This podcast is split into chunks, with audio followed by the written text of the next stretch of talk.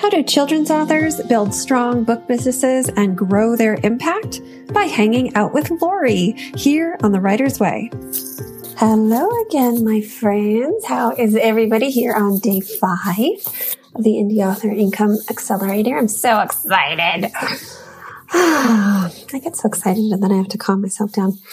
Okay, so today we're actually going to talk about how you nurture your new friends, what the strategy is, uh, which is, I guess, marketing speak for what you do with people once they get on your email list. But before we talk about that, we have to talk about getting them onto your email list, right? So we have to talk about the lead magnet, or if you want to call it a freebie, or if you want to talk, call it an opt-in, or if you want to call it a giveaway. All those things mean the same thing, but it's your, your ethical bribe that you're offering to people to get their email address, right? So let's be honest with each other what's on your hard drive right now. I'm guessing it's just like mine and there's a lot of digital garbage, right? A lot of the freebies that we think we want so badly just end up gathering um, metaphorical dust in our computers because we forget about them or because they're too big to consume. Like how many people read ebooks on their computers, right? Um, now, if you think about all the stuff you have on your hard drive. And then you think about putting something out there into the world that you're going to encourage people to buy. It might make you feel a little bit cringy, right? But there's a fairly simple solution to that. And it's just make something that people will actually use and it will be useful to them. And so a lot of people automatically think it has to be bigger and better, but the opposite is actually true. Often these things don't get used or consumed or looked at again because they're too big right? Um, ebooks, even if they're short ebooks, I mean, how many of you actually read all those ebooks that are on your computer? They have to be really, really good. So we're going to have to put some effort and thought into creating these. My rule of thumb is they shouldn't really take you more than two to three hours to create. And it should be something that the person can use that same day that they get and see a benefit from. And to be clear, the benefit can be that their child has something to do for half an hour. That's a great benefit. Now I use um, some really cool templates. If you're in my Writers Club Facebook group, not too long ago, I did a bingo sheet. So I'm going to put the link to um, this fun template pack that I use for that. I think there's a word search and some other puzzle type stuff. Or you can just Google, you know, um, free maze generator or free word search generator or something like that if that's the type of thing you want to make.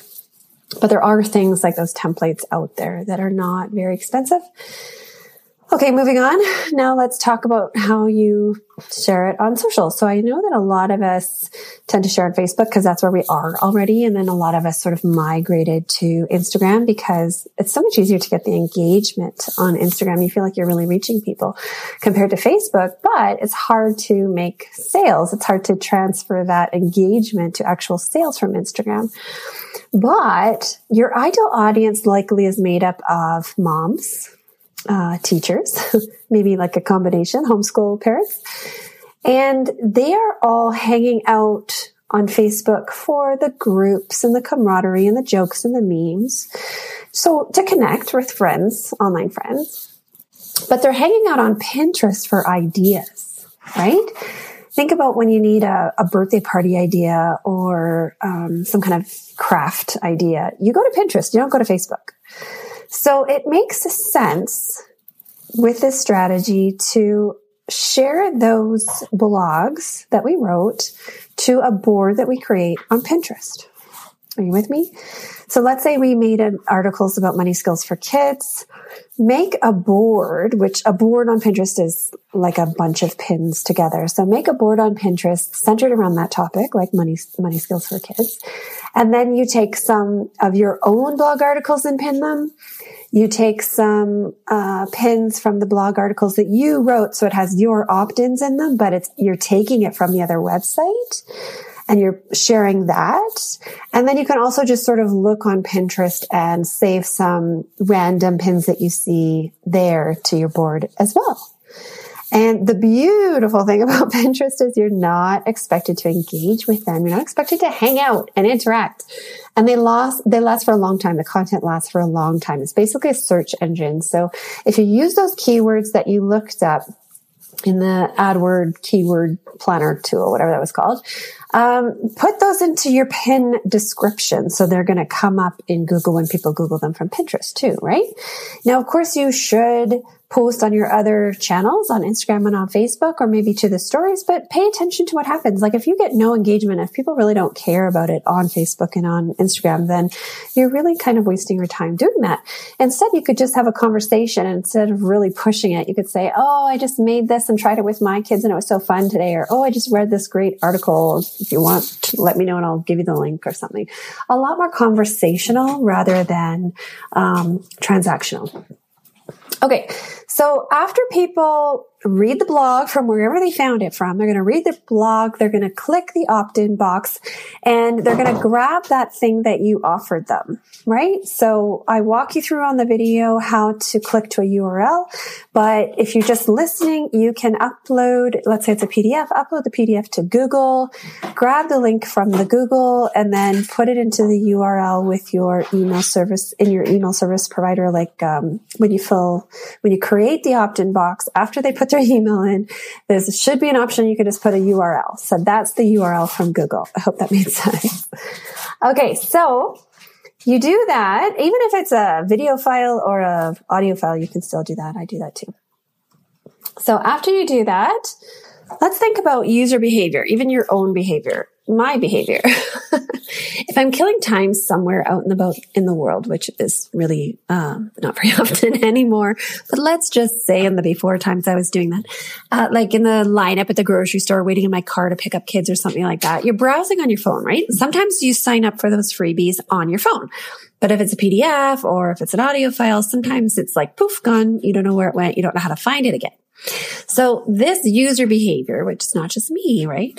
This user behavior is, makes it really easy to craft your first email. Your first email should go out immediately after they sign up, or let's say within an hour. And, uh, you're just going to say, Hey, hey there, you know, it might have disappeared. Maybe you didn't get it. Maybe you're on the go. Maybe you, whatever. Um, so here it is for you again. See how nice I am? I just wanted to make sure you got it because I'm a person who keeps my word. It's the beginnings of your readers getting to know you and like you and trust you, which is of course what we always want. Now, some of you are probably thinking, thank you for that, Lori. That's great. Now I'll write to them to say hello again in about a month. so again, I want you to think of your own user behaviors. Let's say you get a freebie. So you get some fantastic uh, author marketing freebie and you get an email sharing it with you. And then you don't hear back from that person. Let's assume you have no idea who that person is. You don't hear back from them for a month. Will you remember who they are? Will you remember what you got from them? Will you remember how you know them, where you met them? Will you wonder, how did this person get my email address? No, the answer is almost 100% no, you won't. And it's same with your audience, your followers, your fans. Will they remember you in a week? Yes, most likely. um, I know it might feel yucky. And the reason that it does is because we all are the victims of icky emails every day in our, in our inbox and our spam and our junk. And we think of how that makes us feel. It makes us feel icky and annoyed when we have to delete all those many, many, many Google Forms offering us money, right? Um, so when we start thinking about sending weekly emails ourselves, we automatically transfer that icky feeling from our own inboxes to the emails that we're thinking about writing. But it really doesn't have to be that way. It, it really, really doesn't. So as an example, I'm just going to tell you because I've been concentrating a lot more on my own email writing and I actually do it for other people. So I got a DM last week and my friend said, um, she was like, Hey, are you writing so and so's emails now? and I was like, Yeah, how'd you know? And she said, Well, I noticed they're different and I actually read them now. And if that's not the highest compliment, I don't know what is. I'm not super salesy, but there's some selling stuff in there. And the, you know, the overall email, all the emails, they're interesting. I'm telling stories. I'm sharing insights. I'm making jokes because it's me. And so this is a friend who knew I was doing email writing. So she knew to ask me, but she's, you know, she's actually reading them now. And that's, that's the kind of emails that I want you to send. So in the companion class, I actually give you email templates. There's, I think, nine in there. But if you're not in the companion class, I want you to grab your pens and paper right now and then just jot these notes down. Okay. So email number one is going to be like short, sweet, simple. Here's the thing. Here's the thing you wanted in case something happened. Second email is a bit of a, you know, all about me, but not boring. Please, please, please. So like, welcome to my world. Here's a little bit about me. Nice to meet you. Number three is more of a like a storytelling email. It's really just interesting. It's designed hopefully just to, you know, entertain them and keep them there with you opening your emails. Your fourth email can be a little bit about your journey, maybe some aha moments along the way.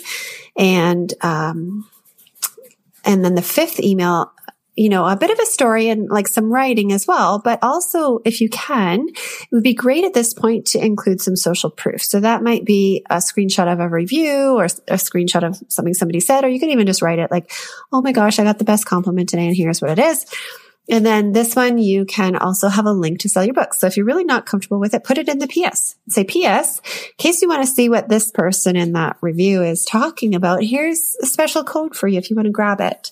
Or if you grab it now through this link, um, I'll give you this free thing, this bonus thing, this special thing, or you can do a two for one, or just depending, everybody's business is set up a little bit different and how they can do coupons and discounts and payments and things like that. But this is a great point to, to offer them something, right? And then my best advice, which I know you're not going to like, but I promise I make this easy for you. You're going to want to send weekly emails. And it's not weekly buy my book emails. It's weekly like, Hey, did you see the Queen's Gambit? We just powered through it in a weekend and it was amazing. And now I'm going to relate that story to a story about my own book or a story about my own life. Um, Ferris Bueller. Does anybody remember Ferris Bueller? Because I was really thinking about how all he wanted to do was escape from his life. And all we all, everybody on the planet wanted to do was escape from 2020 this past year. How did you fare? You know, stuff like that. It's just conversational and interesting.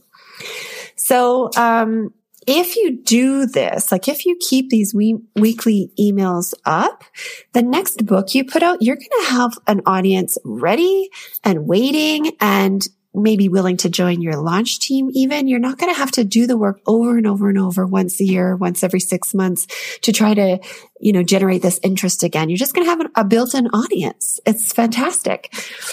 I know that it feels overwhelming and that's actually the, my inspiration behind a product I made. It's called Email of the Month Club. It's only $10 a month and you get four emails that you personalize and send out. You can pop them into your MailerLite or your ActiveCampaign. It's easy easy. Grab that at marketingforchildren'sauthors.com and make sure to send me a cookie as a thank you. Okay. So last thing we're going to talk about here is how how you can generate income on your list using your email list other ways, like not just selling your books. So I think I said this before it's really hard to have a good income from the royalties of just one book, right? Especially if it's just a so-so seller. But if you build this email list and you send them great conversational storytelling type emails, you know, interesting to read, you're going to be able to share offers with this list beyond just your book. And this is the true power. This is the true path to accelerating your income.